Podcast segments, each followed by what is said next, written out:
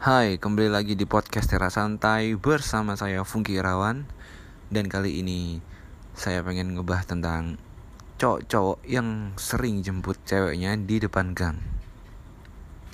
Seperti apa pembahasannya? Mari kita dengarkan podcast ini sampai selesai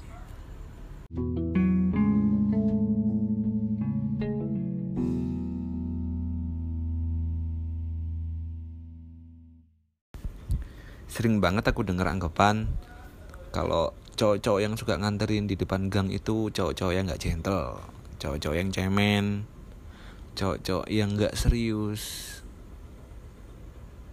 dan banyak juga anggapan-anggapan yang dikhawatirkan di mana anggapan-anggapan ini biasanya sering diungkapkan oleh tetangga-tetangga si cewek uh, itu cewek nggak bener.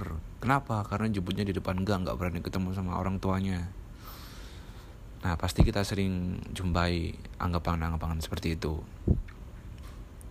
Tapi memang iya sih. Ada baiknya memang kalau nganterin pasanganmu ya sampai rumah ketemu sama orang tuanya. Tujuannya apa sih? Biar orang tua si cewek kita ini nggak terlalu khawatir. Eh, nggak uh, ada salahnya juga ngasih kepercayaan ke mereka bahwa anakmu ini keluar sama laki-laki yang gak aneh-aneh. Ya meskipun nanti keluarnya aneh-aneh itu terserah kamu. Pokoknya intinya kalian gak membuat orang tua si cewek ini terlalu khawatir. Kan kasihan kalau orang tua khawatir itu biasanya uh, berpikir berat. Apalagi kalau udah sepuh banget itu kan kasihan. Cuman ada hal yang nggak bisa disetujui 100% dari case laki-laki yang yang nganterin sampai rumah dan ketemu orang tuanya. Kenapa nggak sepenuhnya benar? Pertama gini,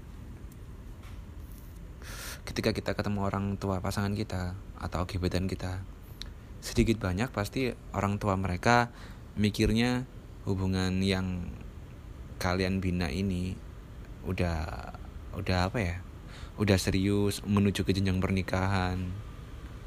Pasti sedikit banyak mereka berpikir ke situ. Yang ditakutkan apa? Jika hubungan ini berakhir atau bermasalah ada banyak orang yang ikut memikirkan hubungan kalian. Ada banyak orang yang ikut stres dengan masalah kalian oh kalian yang bikin masalah kok kalian ngajak orang lain stres? Kan itu nggak baik. Jadi ya menurutku nggak sepenuhnya gentle. Baiknya memang ini untuk laki-laki. Kalau kalian memang udah bener-bener yakin udah bener-bener kalian ngerasa kalian pantas untuk jadi apa ya jadi calon suaminya mungkin ya nggak masalah. Memberi kepercayaan ke orang tuanya ataupun saudara-saudaranya.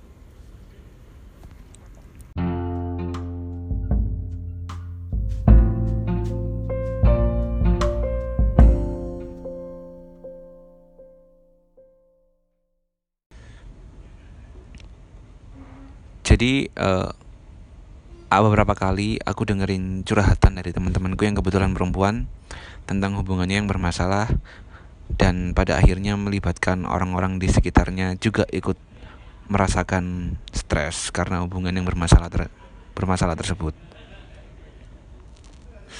Salah satunya temanku uh, sebut sebut aja namanya Friska. Jadi si Friska ini punya hubungan yang cukup lama, lima bulan, lama sekali. Tapi selama hubungan itu berlangsung, uh, sering banget cowoknya datang ke rumahnya berkenalan sama orang tuanya dan pada akhirnya orang tua si Friska ini ngerasa yakin sama laki-laki ini ngerasa kalau laki-laki ini wis mapan mapan turu. Kalau laki-laki ini pekerjaannya udah pasti dan uh, akhirnya orang tuanya ngerasa ngerasa apa ya ngerasa intinya orang tuanya ngerasa yakin sama hubungan anaknya ini. Dan suatu ketika hubungan si, si Friska ini renggang bermasalah. Yang akhirnya si Friska dan pasangannya uh, lama nggak ketemuan. Terus orang tuanya menanyakan kenapa kok lama nggak ketemu? Kenapa kok jadi renggang? Padahal si Friska pengen nenangin diri dari masalahnya tapi kok orang tuanya ikut-ikutan nanyain kabar dari hubungan tersebut. Yang akhirnya Friska jadi beban mental toh. Nah kenapa Friska jadi ngerasain semua itu? Ya karena mereka membangun hubungan yang yang mereka sendiri ngerasa belum yakin tapi udah sok-sokan menunjukkan apa ya sok-sokan menunjukkan keseriusan gitu loh.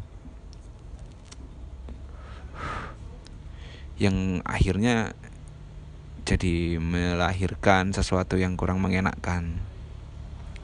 Orang tuanya udah terlanjur berekspektasi eh ternyata hubungannya gagal.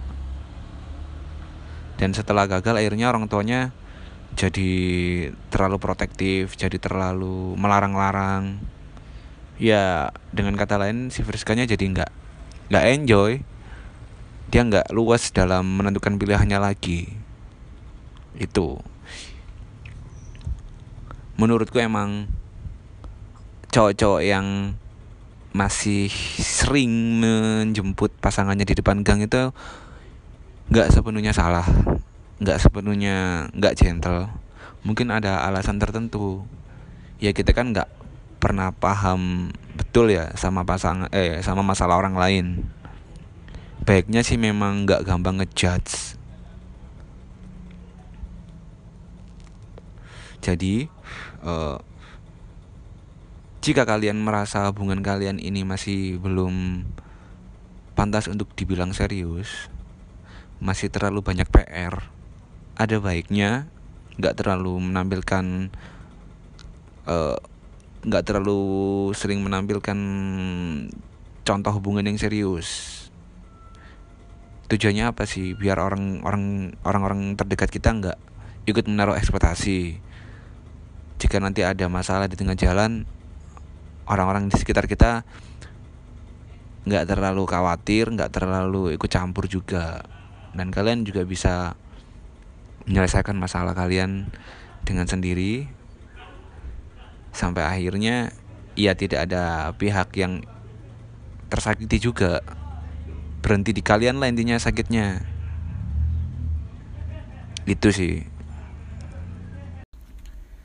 Terima kasih telah mendengarkan podcast Tera Santai. Mohon dimaklumi kalau cara ngomongku belibet dan penjelasanku terlalu rumit. Ya, ini adalah media buatku untuk bisa ngomong dengan lancar. Ya, intinya itulah.